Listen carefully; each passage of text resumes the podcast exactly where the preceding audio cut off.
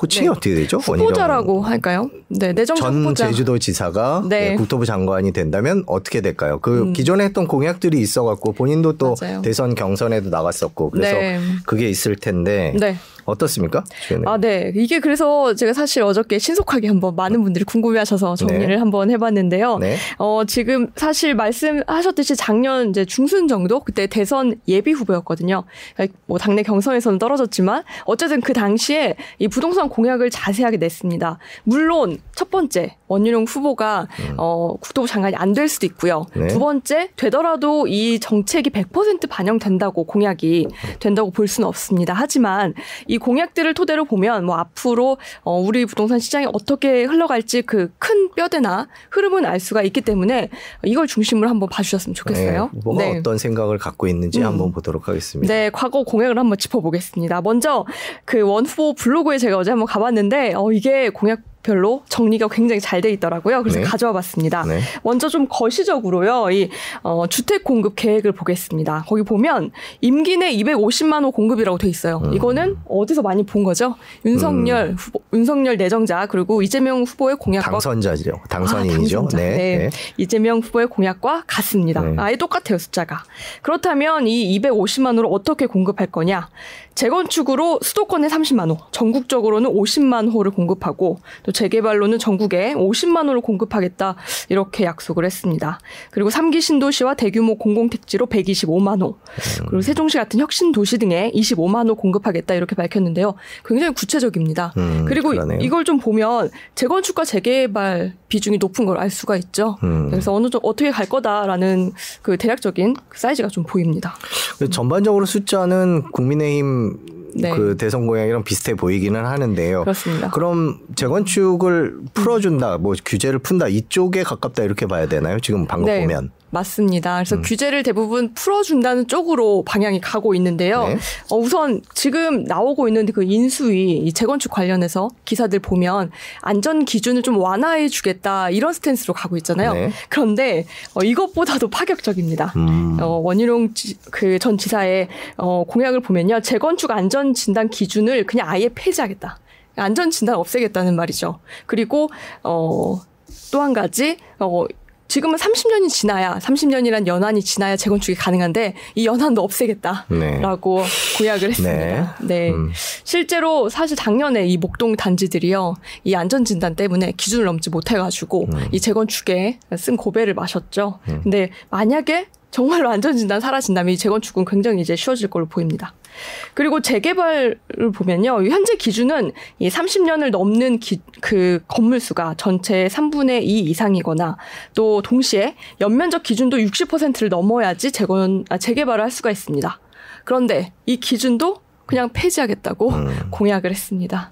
네, 이게 사실 어디까지 들어질지는 알 수가 없지만 어, 재개발, 재건축 시장을 어떻게 보는지 이 시각은 어, 짐작이 되죠.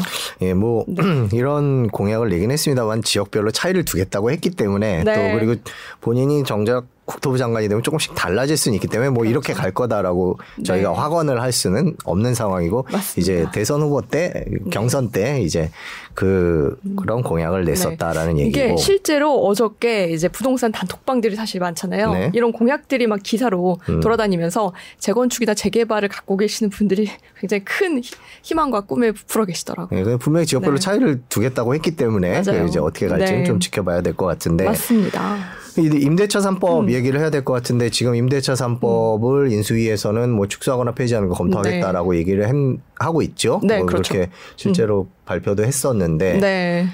어떻게 이분은 공약에서 그때 뭐라고. 얘기했나요? 네, 이것도 제가 사진 준비했는데요. 네. 한번 보여주시면 여기 나오죠. 임대차 3법 아예 폐지라고 못 박았습니다. 음. 그러니까 사실 전세 난민 상황이 벌어지는데 그 전세가가 많이 높아지는데 이 이유가 임대차 3법 때문이라는 겁니다. 네. 근데 사실 이게 음 부작용도 있잖아요. 아예 폐지되면 어, 여기에 대해서는 안전 대책을 좀 강구하겠다. 그래서 보완 작용할 수 있는 정책도 함께 만들겠다 이렇게 얘기를 했거든요. 음.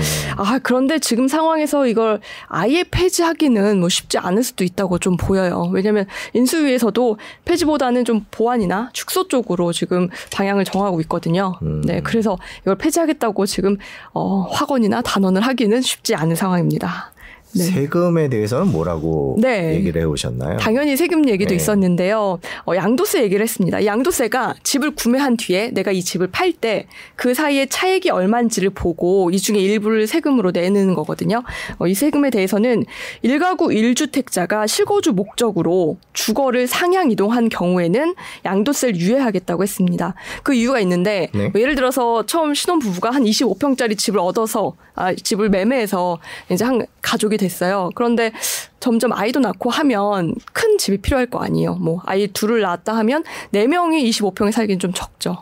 그럴 때 이제 큰 평수로 가고 싶은 분들이 많은데 이 양도세 때문에 큰 평수로 상향 이동을 못 한다는 거예요. 그래서 어 이런 폐해를 막기 위해서 어 1가구 1주택자에게는 양도세를 유예하겠다. 이렇게 공약을 내세웠습니다.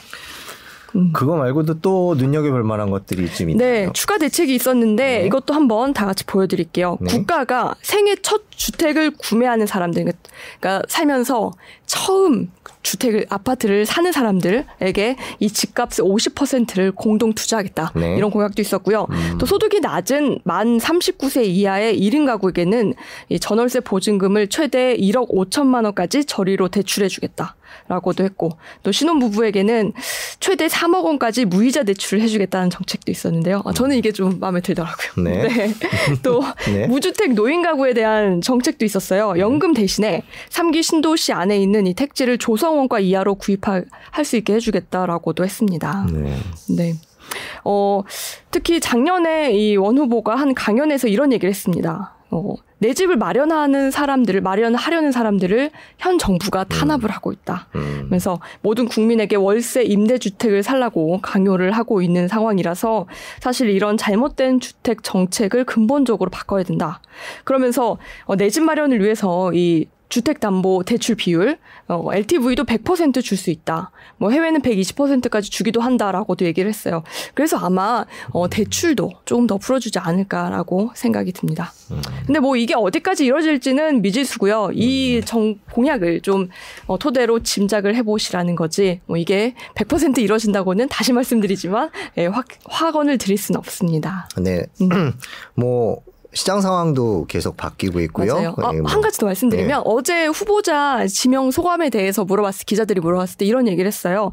어, 부동산 가격을 불필요하게 자극하는 정책은 어, 매우 안정 위주 또 신중한 방향으로 움직이겠다 했기 때문에 어, 또다시 앞에서 말씀드렸지만 네, 이 급진적인 정책은 없을 수도 있다는 걸 염두에 두셔야 됩니다.